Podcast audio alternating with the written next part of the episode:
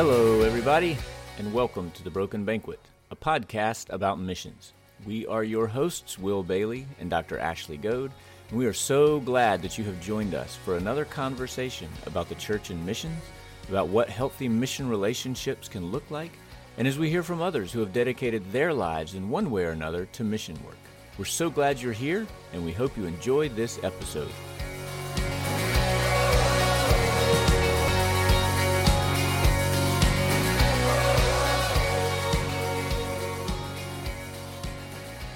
Ashley. Hey, Will. How are you? I'm fine. And you? I'm fine. It's nice to see you. It's nice to see you. How was your weekend away in the mountains? It was just right. We drove to a little community about an hour south of here called San Jeronimo, Mm-hmm. parked the car, and then started walking. Uh, it took us an hour and a half to walk four kilometers, which is a little over two miles. Right. But it's because it's almost straight up the side of a Oh. mountain. That But- sounds exactly like something I would want to do. Yeah. I thought several times as we were walking, and Yolanda and I were sort of thinking about the people that we would like to do that with. Ashley would hate this. Um, so you're not on the list. Uh, but it's amazing. I mean, once you get up to this, to our friend's farm, it's just, it's silent and it's just on the top of this ridge and you can see forever and we had an amazing after it rained really hard then we had an amazing sunset and uh, Mm. it got really cold that night which was kind of what i was hoping for and and then you know after several wonderful meals and some time with these friends of ours the next morning we walked back down so it was great Oh, that's so nice. that Yolanda kept sending me photos and made me really want to be there with y'all. But maybe I could just jump out of an airplane and land where you are. maybe you could but yeah it was good thanks for asking Oh, absolutely. Mm-hmm. Absolutely. Glad that y'all are back and safe and sound. yeah thank you I have listened to last week's episode of The Broken Banquet three times now. I've had several people send me nice notes.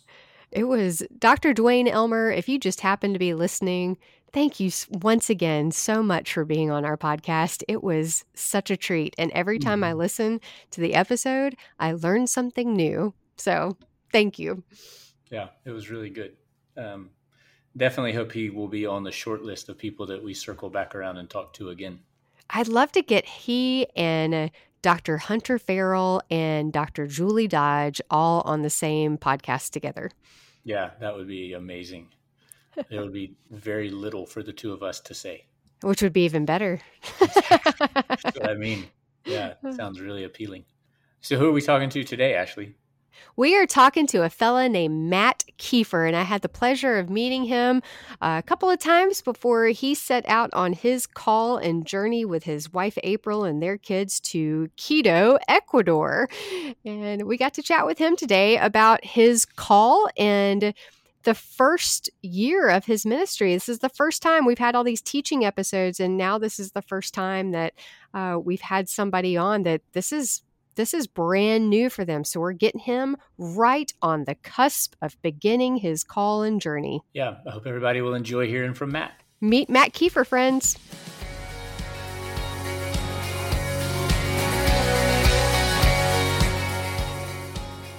Well, hey Matt. Hello. That Thank you was for it. having I me. was just I was just gonna Oh, say that's hey. That's it. I'm the really bad interviewer, by the way, and uh, and and Well- Will's the really good interviewer. And then I sometimes I, I hit a little gold at, at like maybe once per I'm- podcast, and that's it. Okay. Well, I'm completely out of my league, so it's it's all on you guys to make this That- a worthwhile listen. Yeah, No one has ever been out of their league on this podcast, I can assure you. except for Will and me when some of these. Right. Oh man. All right. Well, here, let me start with this. Well, hey, Will, today we have a great guest on the podcast, and his name is Matt Keifer. And right now he's sitting in Quito, Ecuador. And I, I've been really excited about introducing you to Matt. So, Matt, meet Will. Will, meet Matt. Nice to meet you, Will. Thank you. Hey, it's It's nice to meet you too, Matt. Thanks so much for being on the Broken Banquet. Well, I met Matt uh, here. You know, this is how things always start. Will is that I tell you how I met someone. So, you know, I work here in in Shreveport, Louisiana, at First United Methodist Church, and a guy named Pat Day was the senior pastor here, and he knew a guy named Matt Keifer. And I don't know how long you guys went back. Just a few years, really. Okay. Well, one day Matt was sitting in Pat's office, Matt and Pat, and they were chatting together. And so, mm-hmm. of course, anytime anyone who has any type of global interest uh, was sitting in front of Pat, I always got a phone call. So I came running down the hallway and couldn't wait to meet Matt and to hear some of his call story as a missionary. He and his uh, wife, April, and their kids were um, exploring the call to mission the mission world and uh, and to Quito, Ecuador. So, Matt, before we go in, I thought I'll let Will introduce himself a little bit to you too, since y'all have never met each other.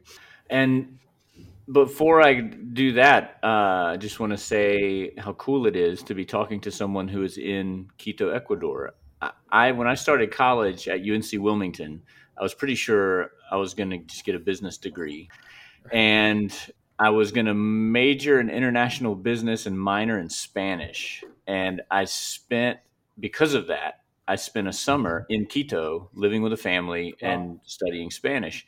And as soon as I got back to UNCW from that summer, I changed my major to Spanish, my minor to Latin American studies, never took another business class. And so that was it was huge because obviously being able to speak Spanish is way more useful for what I'm doing now. so I'm I, there's a special place in my heart for for for Ecuador and for Quito and the family that that I lived with that was so so generous and wonderful to me. So it's exciting to talk to someone who is in ministry in Ecuador. Very cool. I'll say that I took the exact opposite road as you uh, in Shreveport, Louisiana. Did the business thing, hated Spanish, uh, couldn't wait to get out of high school Spanish never wanted to learn Spanish, and here I am in Ecuador speaking Spanish. Awesome. Not doing not doing anything business. and weren't you supposed to do language school in Costa Rica? Yes, that was our plan. So we were supposed to go do our tour of Costa Rica and do language school, uh, but COVID hit two weeks before we were supposed to leave. And then, of course, hmm. you couldn't get into Costa Rica for what nine, ten months uh, once mm-hmm. COVID hit uh, as a foreigner, and so uh, we sat around in Shreveport, you know, waiting to go for probably about five or six months before we were able before the airport opened in Quito, and, and we bought one of the first flights once they opened up the flights, mm-hmm. the airport in Quito. So I've, I've lived here in Costa Rica since 2003, and I've spent long stretches here where I haven't gone back to the States. Um, but during the pandemic, for that period where the airport was shut down, was so weird because it was the first time that I was here and couldn't leave. Like all the other times, all those years when I had stayed, it had been my choice to stay. And now suddenly, there I had no choice in the matter. I was just here whether I wanted to be or not. And I, I mean, I wanted to be because it's where my family was and all that. But man, that was such a just a bizarre period of time, you know, for everybody for any number of reasons. Hmm. I was thankful to be your first visitor after uh, after COVID opened up the we, airport. We were thankful for that too, Ashley. Let's back up a little bit. So, you know, Ashley and I have known each other and worked together for a long time, and and we we have a lot of conversations about missions and about mission relationships, and and it's you know it's always been really fun and entertaining for the two of us to have those conversations with one another. And so we just decided a few months ago, why don't we start including other people in those conversations and getting some other perspectives, and also do it in a way that people who care to listen can listen in. So we started the Broken Banquet podcast.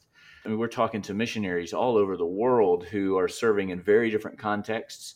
Uh, they're doing what they're doing in, in a lot of different ways. We're excited to talk to you because there's something that you all are doing that that's pretty unique that we haven't talked to anybody yet that um, that is is mm-hmm. going about it the way that you are reaching out into the community.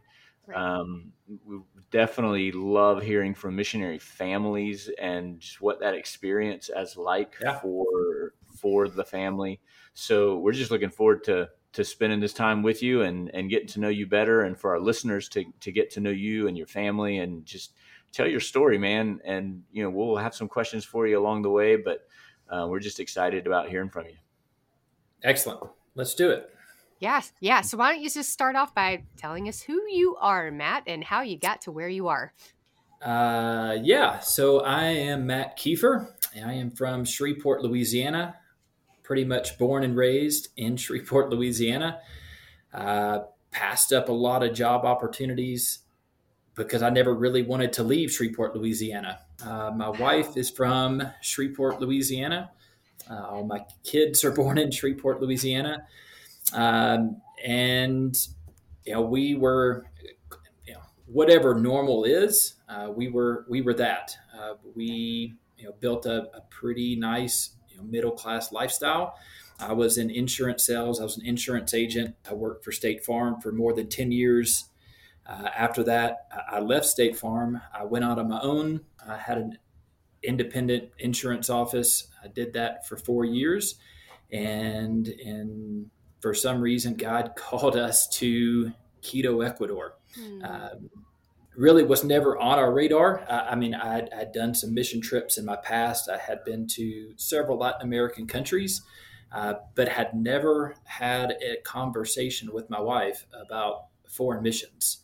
Uh, so honestly, when God put this on my heart, it scared me to death. I was like, "That's yeah. the last person I want to talk to right now is my wife and say, hey, I think I think God is calling us into a foreign country." Um, just started talking to people that I trust, that knew me, that knew my life, knew my background, uh, you know, and that I could just let out what is going on in my heart. Mm-hmm. And, and everybody, everybody I talked to said, "You need to talk to April. You need to talk to April." And I, you know it probably took me two weeks to get the courage to to talk to April. In the same way that God was working in my heart and, and had done things in my heart, really unbeknownst to myself, um, He was doing the same thing in my wife's heart, April. I, I, really don't know how to explain it, but there were heart changes that were going on that that uh, you know allowed us both when this opportunity came, or when God, you know, put these thoughts and feelings um, into our heart that we were all in. We were excited about it. Mm-hmm. And so just about four years ago, uh, we started the journey into foreign missions, ignorant as ignorant can be. Yeah. You know, we grew up in a church that did not do missions well.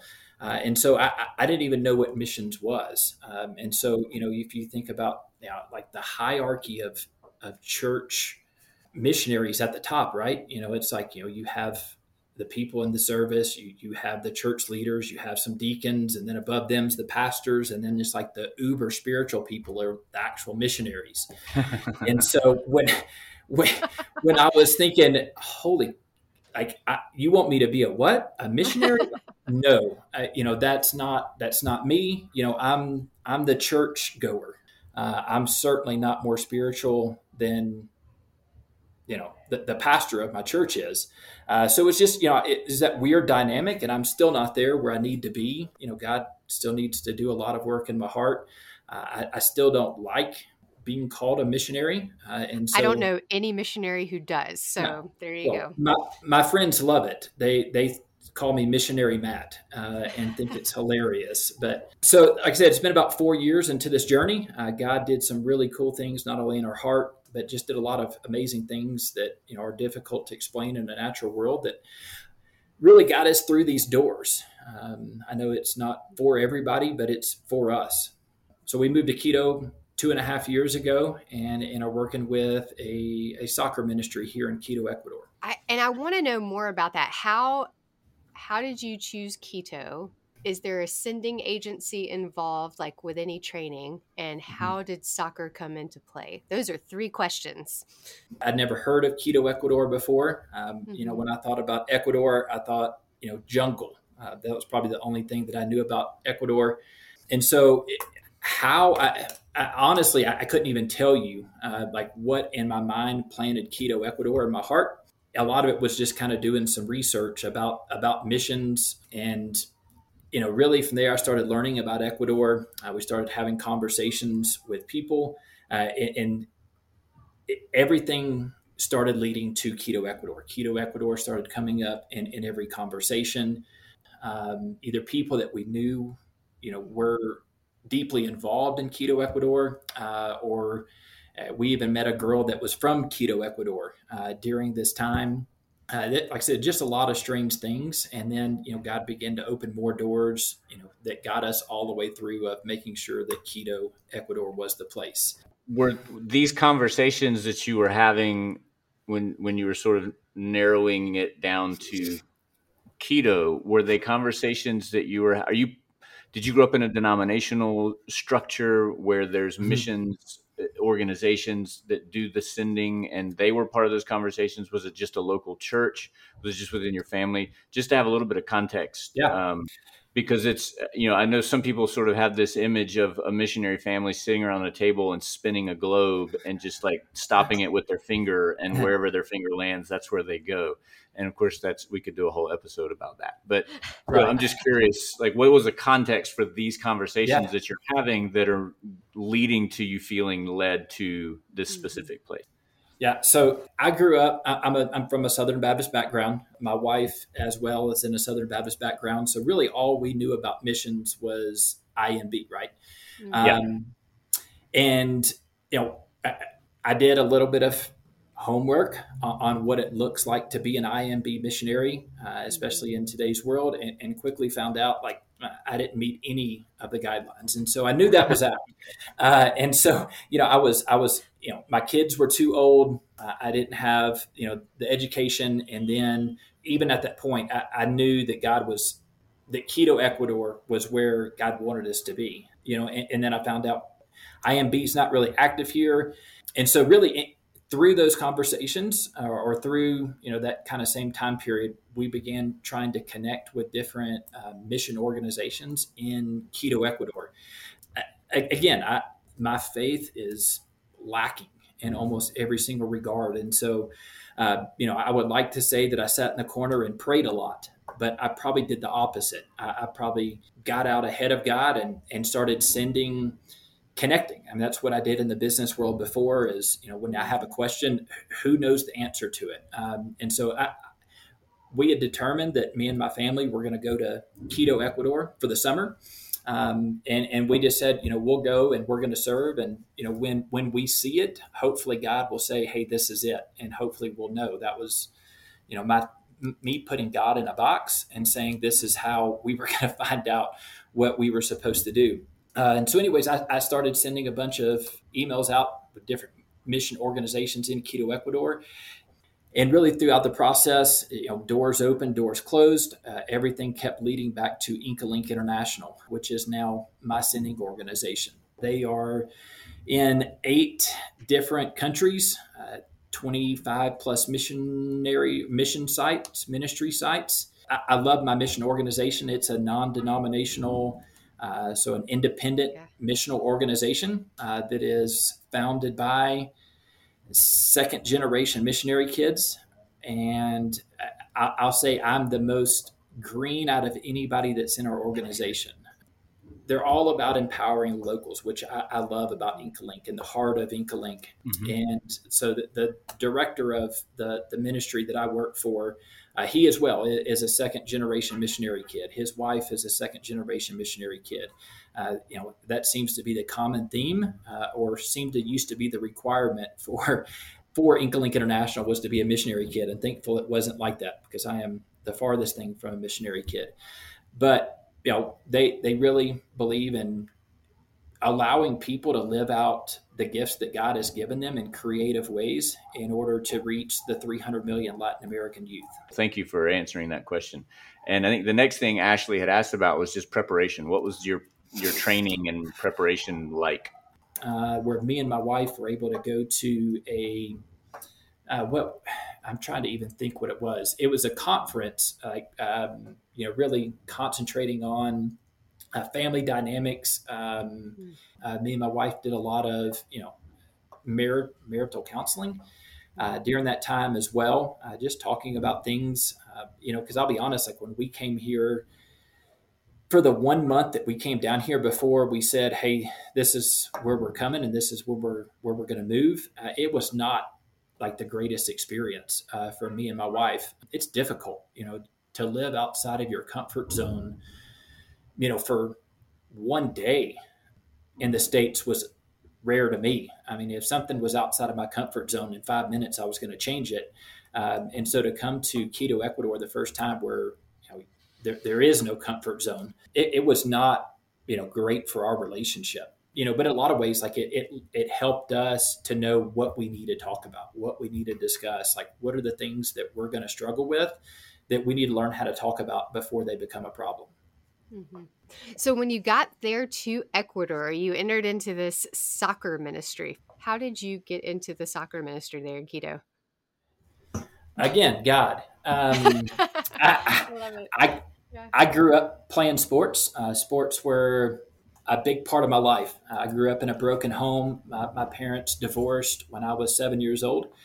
Um, you know, I, I, can contribute a lot about who I am because of sports. Uh, like I said, I, I, didn't grow up with a dad, uh, but I consistently had great coaches uh, and, and dads of friends that were also my coaches that, that poured into me and taught me what it looked like, you know, to be a husband, to be a dad, um, and gave gave me opportunities, taught me how how to how to connect, how to talk, how to you know really in a lot of ways like how to survive. They were they were my mentors, you know, and allowed me to be successful in, in the business world.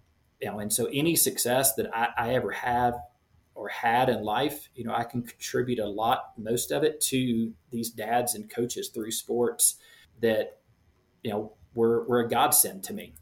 Hmm. Uh, and so, really, when we began talking to Inca Link, uh, they, they began talking to me about the soccer ministry. Um, and, and, honestly, I had read about it on their website. And, and, at the time, they've since redone the website, but the website was not well done before. And it had a bunch of old information about the soccer ministry. And I'd read about it. And I was like, man, I'm really not interested in teaching soccer to seven year olds. But as, as they began to express, you know, what what the ministry is, what it does, uh, and then what their needs were, I, I, immediately got excited. I remember being on the Zoom call. I, was trying to hide it, you know, and, and in some ways it scared me too. Uh, we got off the phone call. My wife was like, "What do you think about the soccer ministry?" And I was like, "Ah, it sounds like temptation." I said, "It sounds too good to be true." I said, "You're going to tell me we're we're going to get to be missionaries, but I'm going to get to be essentially like a general manager of a, of a soccer club of a sports franchise. I was like, nah, this this doesn't happen. I said we're going to end up having to clean toilets, or God forbid, I'm going to have to preach or something. And it, you know, and I was, I, I, guess, in like deep down, I was, you know, struggling with that uh, because again, I, ignorant to missions. Um, I thought that God was going to make me do something that I didn't want to do and only the way God does it, you know, he he orchestrated this beautiful thing. And and so, anyways, there's this soccer ministry down in Quito, Ecuador, uh, that their their sole purpose is is to reach guys uh, and and women and kids that will never walk through a church door. Uh, for a myriad of reasons, uh, but th- their goal and vision is to be the biggest soccer club in all of Ecuador and then all of South America in order to give us the biggest platform to share Christ. And it's a, a big vision, a big goal, but you know, for for me, it was right up my alley. Uh, I can't think of anything else, you know, I, I would rather have done. Um, and so I get to have a lot of fun with what I do. We have, we now have 250 soccer players uh, on our soccer club between men, women, and, and, kids starting at, at five years old. So, what does a day to day look like for you, Matt? Every day is different. I, I mean, that's one of the things I, I, I, love about you know ministry in general is uh-huh. every day looks different. Uh, so one day, you know, you're you're fundraising. Uh, the next day, you know, you are discipling with with for me discipling with a player um, you know walking through life you know the the next day it's solving a problem that you know one of our players is getting kicked out of their house one day i, I get to mow the grass uh, which is honestly like that's one of my favorite days of the week is i get to put in my headphones turn on a good podcast and and mow grass for about two to three hours and so yeah every every day is a little bit different uh, my actual title for the club is is business I'm the director of business, I think is my official title. But really, what I do is I, I work a lot with uh, key partners in the states that, that allow ministry to happen. God's opening some incredible doors for us as a soccer club in United States uh, that we are walking through. And you know, I, I am with our men's team uh, almost on a daily basis, especially in season. Uh, we practice at night. Uh, and so usually, uh, you know, I have office, quote unquote, office hours, um, you know, from about nine o'clock in the morning to about three. Uh, kids get out of school at three. I try to spend a little bit of time with them. Uh, then they go to soccer practice. I'm usually at their soccer practice there, and that they're with our club as well. we try to eat dinner together as a family, and then at seven o'clock, I I leave um, and and don't get back till about nine nine fifteen every night. And so right now, that's what a typical day looks like for me. Can you share a little bit about what the the last couple of years have looked like through the eyes of your kids? For for what for what it seems to me. Uh, but I, uh, I, mean, of course, I think you know during the training uh, that we had before this process started, you know, we we started reading through the book, you know, Third Culture Kids, it was something completely foreign to us. Um, you know, in, in, a lot of ways, again, ignorant, ignorant to the fact that you know, because we're selfish people, right? Um, and so I'm thinking, you know, God's going to send us to Ecuador. Well, first of all, like I have a lot of problems with that, you know, and what are all the problems that I'm going to experience through that? You know, that's where my mind goes at least. And then it's like, okay, well, I get out of my selfishness a little bit, and it's like, crap, you know, I have my wife, you know, and how is how is this going to work? How are we going to be married?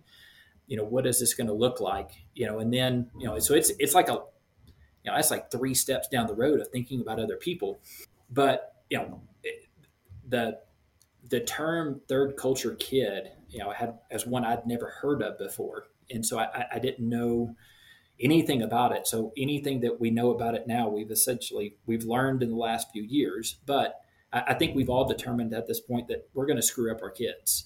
Uh, it's just a matter to, of, of, of what degree uh, their screwed upness is going to be. Um, and so, you know, we, we joke around that, you know, our, our kids are going to go the same way we, we did. Like we go to counseling and we have mm-hmm. X amount of issues. And so, you know, like if our kids are going to have 10 issues, like how can we get them to have seven issues? Um, hmm. and so that's kind of how we approach a lot of their problems. And, you know, I, I think the oldest one is going to have a lot different experience than the youngest one. Right. Uh, we sure. just got back from Shreveport, uh, which is, you know, our quote unquote home. Uh, and, and my oldest daughters that they have a very difficult time. Um, you know, they've, they've now been away from there for three years now. Uh, but when we go back, they, they don't remember what life was like three years ago. They, they know what life is like now. Well, now they go back. You know, nobody works because everybody takes off work because everybody wants to spend time with family. Uh, we usually go around holidays, and so everybody's getting presents. You know, so they get to spend the night with family, cousins, everything else. So there's there's no bedtimes, there's no school, there's no structure and and everybody loves you. You know, to them, like Louisiana is, I mean, in a lot of ways, like that's heaven on earth. Like I, yeah. I get to go somewhere where I have no responsibilities, and it, and I think they know that people have responsibilities, but they don't see it. Um, and so they think nobody works. So you know, it's like we come to Ecuador, and you know, Daddy's got to go to work. Uh, Daddy's got soccer practice. Uh. I have to go to school. I have to go to bed at a certain time. Um, and so it's it's hard. It, it's hard to have that adjustment, you know, where you know in a lot of ways they don't they don't see life the same. It, it's two different worlds, and so it's like there's this. I mean, hard thing about you know life here in Ecuador, you know, with all this structure, uh, and then there's this you know whole other side of you know Shreveport that's right. you know, fairy tale land for him. You know, but my youngest is completely different. You know, after like four days, he's like, "Hey, let's go home." you know, for him, home is mm. Quito Ecuador. You know, he wants to go, he wants his bed. Um, and so, you know, their, their experiences are going to be completely different. But I, mean, I think, you know, like, like anything, we, we talk, we talk to our kids, we try to gauge how they're feeling. You know, in a lot of ways you feel like you have uh, adult conversations uh, a lot more, you know, and it, and it forces them to, to think you know, and we do ask a lot of probing questions about, you know, what what's really eating at you. Mm-hmm. Have you had a moment in Quito yet where you sat back, uh, maybe with April as you're, you know, just decompressing from the day and gone, yes, this is why we're in Quito? Uh, absolutely. I'd say that it happens regularly. Oh, good. Um, but you know, I mean, just just for instance, I mean, just last week. So um, I didn't get into all this. So our our men's team is actually a, a professional soccer club. Uh, so they are in the third tier of Ecuadorian soccer. You know, which is our our vision and goal. Like I said before, is to be the biggest club. So in order to do that, like we're we're going to be professional. Uh, it sounds a lot more you know interesting and cooler than it really is. These are not professional athletes that you have like like the highest paid paid player on our team, you know, makes like $150 a month for you know the length of the season, which is like four months. So you know nobody's getting rich doing this, but uh, the majority of our, our kids come from you know really really hard backgrounds. Uh, the, the the kids that come to us probably getting i'm going to geek out in soccer for like 35 seconds. Um, but we are we are third tier uh, of ecuadorian soccer. So there are two tiers above us uh, and the majority of players that we have are, are with us usually for one reason or another. But a lot of them are because they couldn't make it or something happened for them to not be first or second tier. Uh, and so normally what happens is kids get identified when they're 12 to 14 years old of having a lot of talent and they get signed by you know one of these top teams uh, and they move away from wherever they're at. So you know this kid in, in particular i'm thinking of he, he moved from the coast of ecuador. Uh, his family was in farming uh, had has nothing uh, but he moved to quito ecuador when he was 12 years old. Uh, so at that point he dropped out of school. Uh, he bet it all on soccer and he was in a new place. He's 12 years old. He's now around kids that are 14, 15. Uh, had never been away from mama before, made a lot of really bad choices. Um, and essentially, for the last, he is 19 now. Um, so he came to us two years ago. So really, for six years, I, I mean, he's he's been in glorified glorified slavery. You know, working a job, working 60 hours a week, making about $300 a month, uh, which is illegal. Uh, but like at first he wouldn't even tell us that because he, he didn't trust us enough. He has you know what he has said a seventh grade education. He can't write his full name without looking at his id uh, and so last year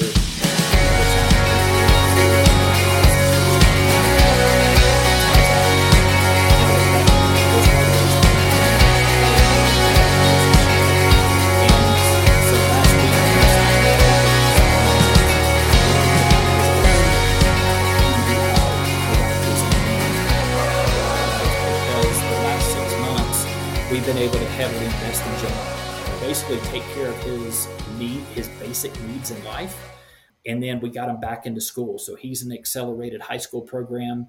Uh, so in three years, he'll have a high school diploma, uh, but he carries himself differently. He has a sense of pride. He carries his head is held higher. He looks people in the eye. He has more confidence. And so, yeah, after that day, you know, he didn't pull out his ID in order to sign his name, like that's a that's a tremendous win. And so, yeah, it's like you go back to the house, and, and that's in addition to you know like the physical, mental, and, and, and spiritual growth that he has made over the last six months, which has been incredible. Uh, but yeah, I mean to to see that and to see like an actual like that's generational life change. Um, mm-hmm. You know, more than just you know for this day, like you you made an impact. But you know, in, in John's life, he has opportunity in life that he'd have never had. You know, that actually allow him to grow spiritually. How do you? How does your organization incorporate you know faith and yeah. discipleship into the the athletic this is fantastic this is life-changing stuff that you're talking about already which is important enough on its own so guys, is going to sound weird, but like, so where does someone like John see Jesus in yeah. you all getting him out of that situation into an apartment, helping him with his education, all that kind of stuff? First and foremost, we don't hide who we are. They know that we're a Christian club. They we pray with the guys uh, every single night. We have FCA chaplains that are readily around, uh, usually sharing Bible studies of some point almost on a daily basis, you're going to hear a Bible story or an illustration in, in some form or fashion. Every day we we are letting them know who Christ is. Uh, and, and, more importantly, letting them know is actually showing them. So I think a lot of people around here, they've they haven't rejected God or rejected Jesus, like they've re- rejected religion. Uh, you know, they've mm-hmm. rejected people that judge them. Um, you know, they're they've rejected, you know, a place that you have to, you know, dress a certain way, act a certain way, be a certain thing, and and not accepted for who they are. And so, you know, that's what we show them. You know, our kind of unofficial motto of the club is, you know, give them a place to belong before they believe. And so that you know in a roundabout way you know that's what we do. That's how we connect uh, and really entering in with relationships. Uh, and so you know building trust relationships on a soccer field it, it's not rocket science what we do. We we, we love them um, and, and mm-hmm. for a lot of them it's the first time that they've ever felt love and they know it's different uh, but yeah of course we're we're always relating it back to why you know why mm-hmm. why do mm-hmm. we do this and it always comes down because because god loves us and I think that's great that if they at some at some point in their lives have been mistreated by the church, that what you're giving them is an alternative way to understand what the church, I mean, yeah. the real way of, to understand what church is, and sort of redefining that for them, and and saving that relationship.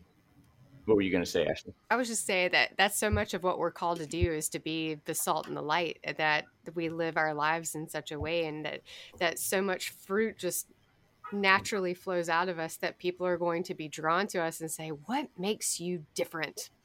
Mm-hmm. And why do you act the way that you do? And and Matt, I can assure you that that you and April are that and that that people come to you naturally just by seeing the way that you love naturally and how you've cared so much for for those that group of, of guys and gals who are playing the name of your club is uh and you say an English accent or a Spanish accent? Spanish, of course. do your do your best Ecuadorian accent.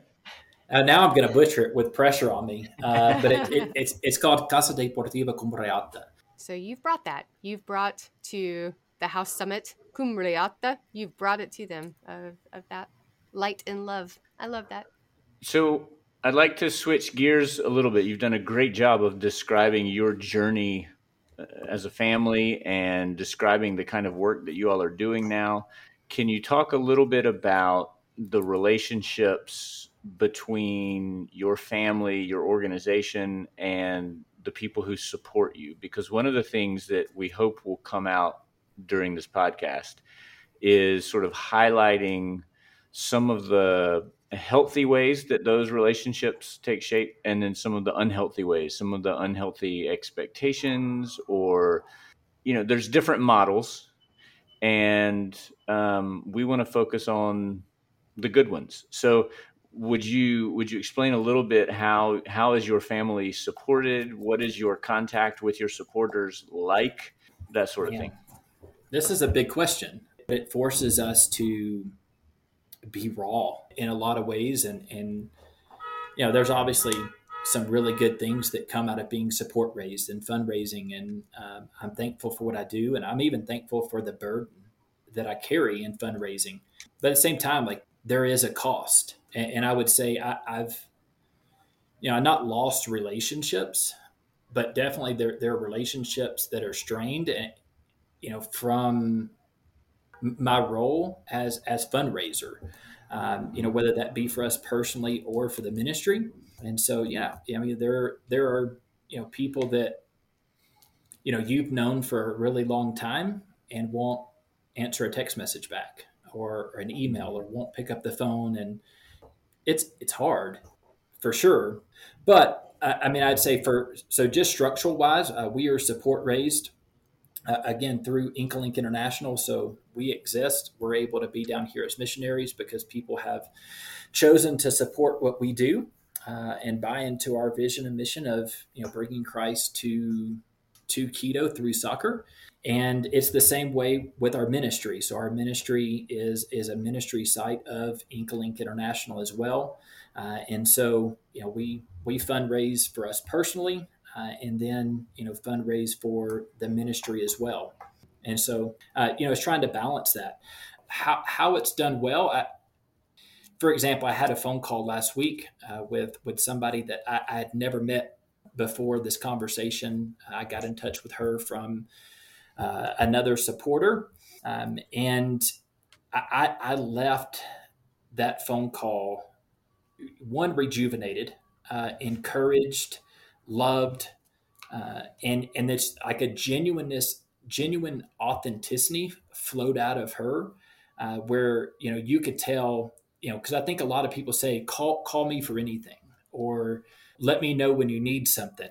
But, you know, it, it's rare for somebody, you know, to, to actually mm-hmm. say everything that you need. I, I at least want to hear about it uh, so that, you know, I can either help you do it, connect you with somebody that can, or pray for you. Um, you know, people mm-hmm. assume that you know my expectation is just to have money and it's not mm. you know most of the the fruitful conversations i have and what sometimes rejuvenates me and encourages me the most is not money at all you know it's true authenticity or just excitement about what i'm doing or what we're doing because you know that's what i, I get excited about. I don't get excited about selling insurance anymore. You know i get excited about you know walking alongside a guy like john and you know seeing his life be forever different. Mm-hmm. well and i think you hit the nail on the head. I mean if after having a conversation with this certain person at the end of that conversation you said you felt loved and encouraged mm-hmm. regardless of what the things were that you talked about and the details right. and the sort of what you where you settled or whatever the fact of the matter is because of the contact with that person and the relationship that's developing with that person, you feel loved and encouraged. And uh, people need to hear that because I think that needs to be the priority.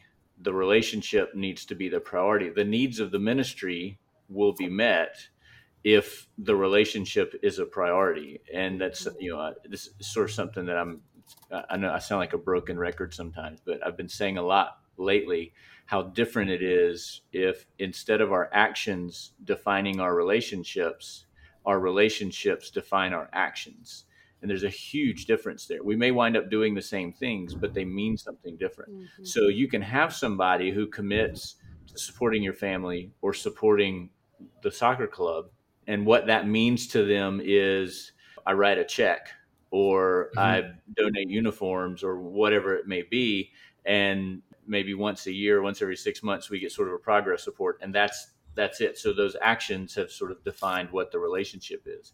But for someone who says, so there's this family that we've connected with, and there's this ministry that's doing these things, and because of the relationship that we're developing with this family and with this ministry and the way they're present in the community, here are the actions that f- sort of flow out of that. It might be the exact same thing they might write a check, they might send uniforms, but it means something completely different because it started with the relationship first. And so yeah.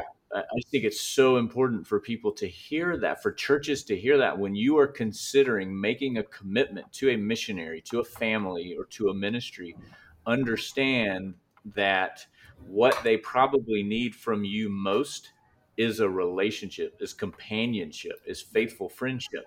And the fruits of that will be the things that may sustain the actual work of the ministry. And and just to be completely transparent and, and raw for just a minute it, it's you know it, it's it's lonely it's lonely on the mission field or can be i can assure you you are not the first one who has said that yeah. we uh, yep. we have heard that almost in every episode from the missionaries is yeah. how lonely this can be yeah I mean, you're disconnected from every relationship that you built in your life. Uh, at least mm-hmm. us, from essentially being born and raised, spending 35 years in Shreveport. Like every relationship, especially every meaningful relationship I have, is based in Shreveport, and so yeah. you're you're disconnected from all of those relationships. You know, you don't hear the same stories. You don't. You're not listening to the local news. You know, you're all of those things, and so it, it's hard. It can be hard, uh, you know, and especially when you know there are relationships that you actually really just crave the relationship, and, and you're mm-hmm. wanting to actually hear about their life, hear about what's going on with their kids or what's going on with sports or those are are hard to have because you know everybody assumes you're calling them to fundraise. And that and there's just not time. I know i know everybody's busy. And so you know it, it is it's hard to say hey i need an hour of your time just to just to talk. Uh, and so those things are, are hard. And, and that there's only so much time in my day and so you know like i, I do i do have a full-time job you know with the ministry um, and fundraising as a part of that job. And so like it is it, in that side of it it's hard to manage relationship versus you know things that actually have to get done. And so there is it's like you you have a conversation and you want to catch up but you know at some point like the conversation turns to quote unquote business. And but yeah i'd say absolutely you know i, I would have never known that before. No I, i'd be the first person to to say. I'm glad that you've said that other people feel the same, but yeah, it's it's lonely. And we have great community. We have great relationships here, uh, but even that, it's it's lonely. And we've covered your story. We've covered your work. We've talked about support and relationships. Ashley, is there something else you want to dive into before we kind of wrap things up? Mm-hmm. So I think the only other question that we'll wrap up with is oftentimes here at the Broken Banquet, we talk about sitting at the table and having a meal together and learning from each other.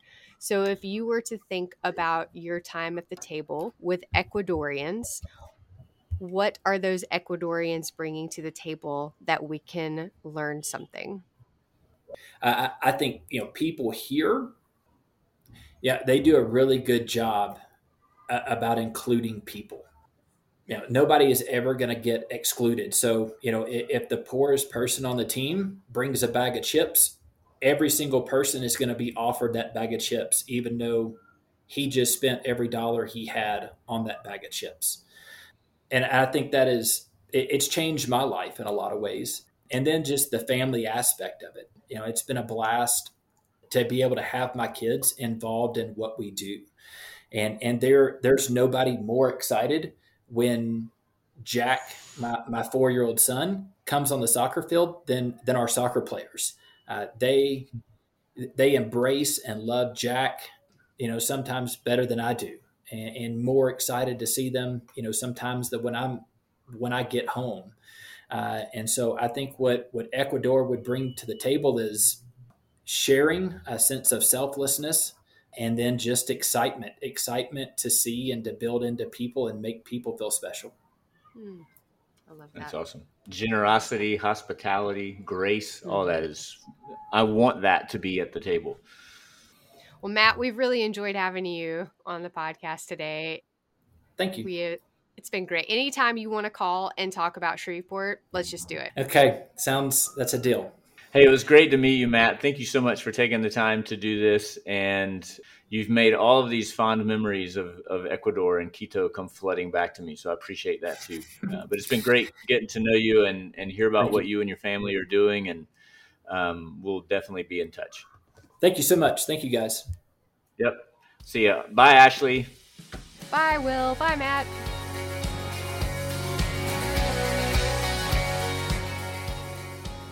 So, Wil, I wonder what is something that you learned from this interview with Matt?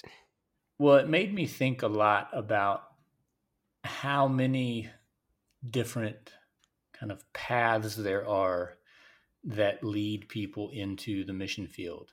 And uh, one of the, you know, I've always talked about how different people do ministry in different ways in different places. So you can't have just this cookie cutter like you know one two three step process that just one size fits all. And i know that my journey was different from matt's journey which was different from nate and whitney's journey which was different from you know everybody we've talked to. It's been a different process for each one. And it makes me think a lot about how fortunate i was to have grown up in a church that was so supportive of missions that was part of a denomination that was also really supportive of missions. And so there was this whole system and there was a model that I could use as needed. Um, and I, you know, I used it a little less than some other people have used it. But it was just helpful to at least for me to kind of take steps knowing that there was all this sort of support. There were things that I could lean on along the way if I needed to. And that's not the case for everybody. I think you know one of the things that that comes through with Matt's interview is how much of this they kind of did on their own on faith and taking big steps but it was you know he mentions that he grew up in the baptist church but they chose not to pursue uh, imb international mm-hmm. missions board because of certain you know, qualifications and things which meant matt wound up doing a lot of legwork on his own of finding contacts on his own and establishing relationships on his own and a lot of that part of my journey was pretty effortless because I was part of this kind of system and, and a program mm-hmm. and all that.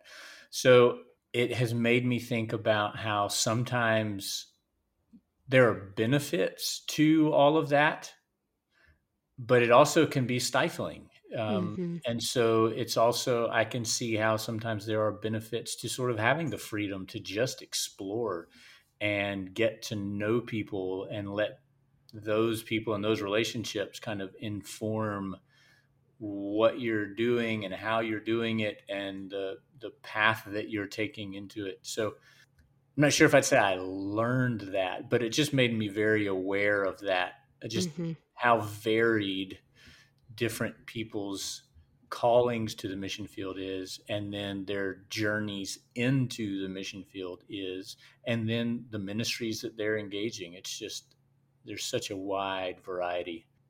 And I kept being brought back to, and maybe it's because I'm in the middle of teaching all of these Old Testament stories and lineages right now. But, you know, I thought about the calling of Abraham, who was, eh, you know, he had a great job in a big, thriving metropolis in Ur, and he was called out of that and into the desert completely out of his comfort zone. And I kept hearing Matt talk about that of how everything was good here in Shreveport. Everything was great. He had a job. He was in Shreveport. It's where he'd been all of his life. And uh, he was called out of that into a complete, total unknown. I couldn't help but think that that's exactly what Abraham must have felt like. And then Moses continuously saying, I'm not the guy for this, God. I'm not the guy for this. I don't have the faith journey. I don't have this. I don't have that. And to hear Matt say that uh, a couple of times of how he just, he, he hasn't felt as equipped uh, for the calling as he would want to be, that he's still growing in his faith. And, um, and then I kept thinking about Paul and how after the, the road to Damascus experience, he went away for a while. There's a whole moment in time where we don't hear from him. And we could only assume that that was when he was going uh, to relearn the Old Testament scriptures, to relearn the Torah and see it through Jesus's eyes. And so, all of that to say, I can't wait to pick back up with Matt six months from now, a year from now, two years from now, and see how God is continuously pouring into him and molding him and making him into who he wants him to be so that Matt and April and their kids can serve God to their fullest. So hmm. that mm. that's one thing that I came back uh, away from from this interview with. I just had that same thought while you were talking is how interesting it would be to get back up with Matt and just see what they're doing, but also see how just how much they've grown in regards to just understanding their calling and mm-hmm. and how much their relationships with their supporters has grown and changed and all that kinds of stuff too. But I, I, I really, really appreciate how honest he was about how difficult things have been at times and how challenging things have been. I really appreciate that. Well, we here at the Broken Banquet, we have such a great opportunity to speak to so many people all across the board in all stages of life. And one great thing is we're cultivating relationships with all of these people. So, Wil, I do hope that we get to have them back so that we can keep in touch and so that our listeners can also be part of this journey. What a great way for everyone to sit at the table together. Yeah. Well, it was great talking to him. It was great to see you, Ashley, and look forward to the next one. Next episode coming up next week. Bye, Wil. Bye, Ashley.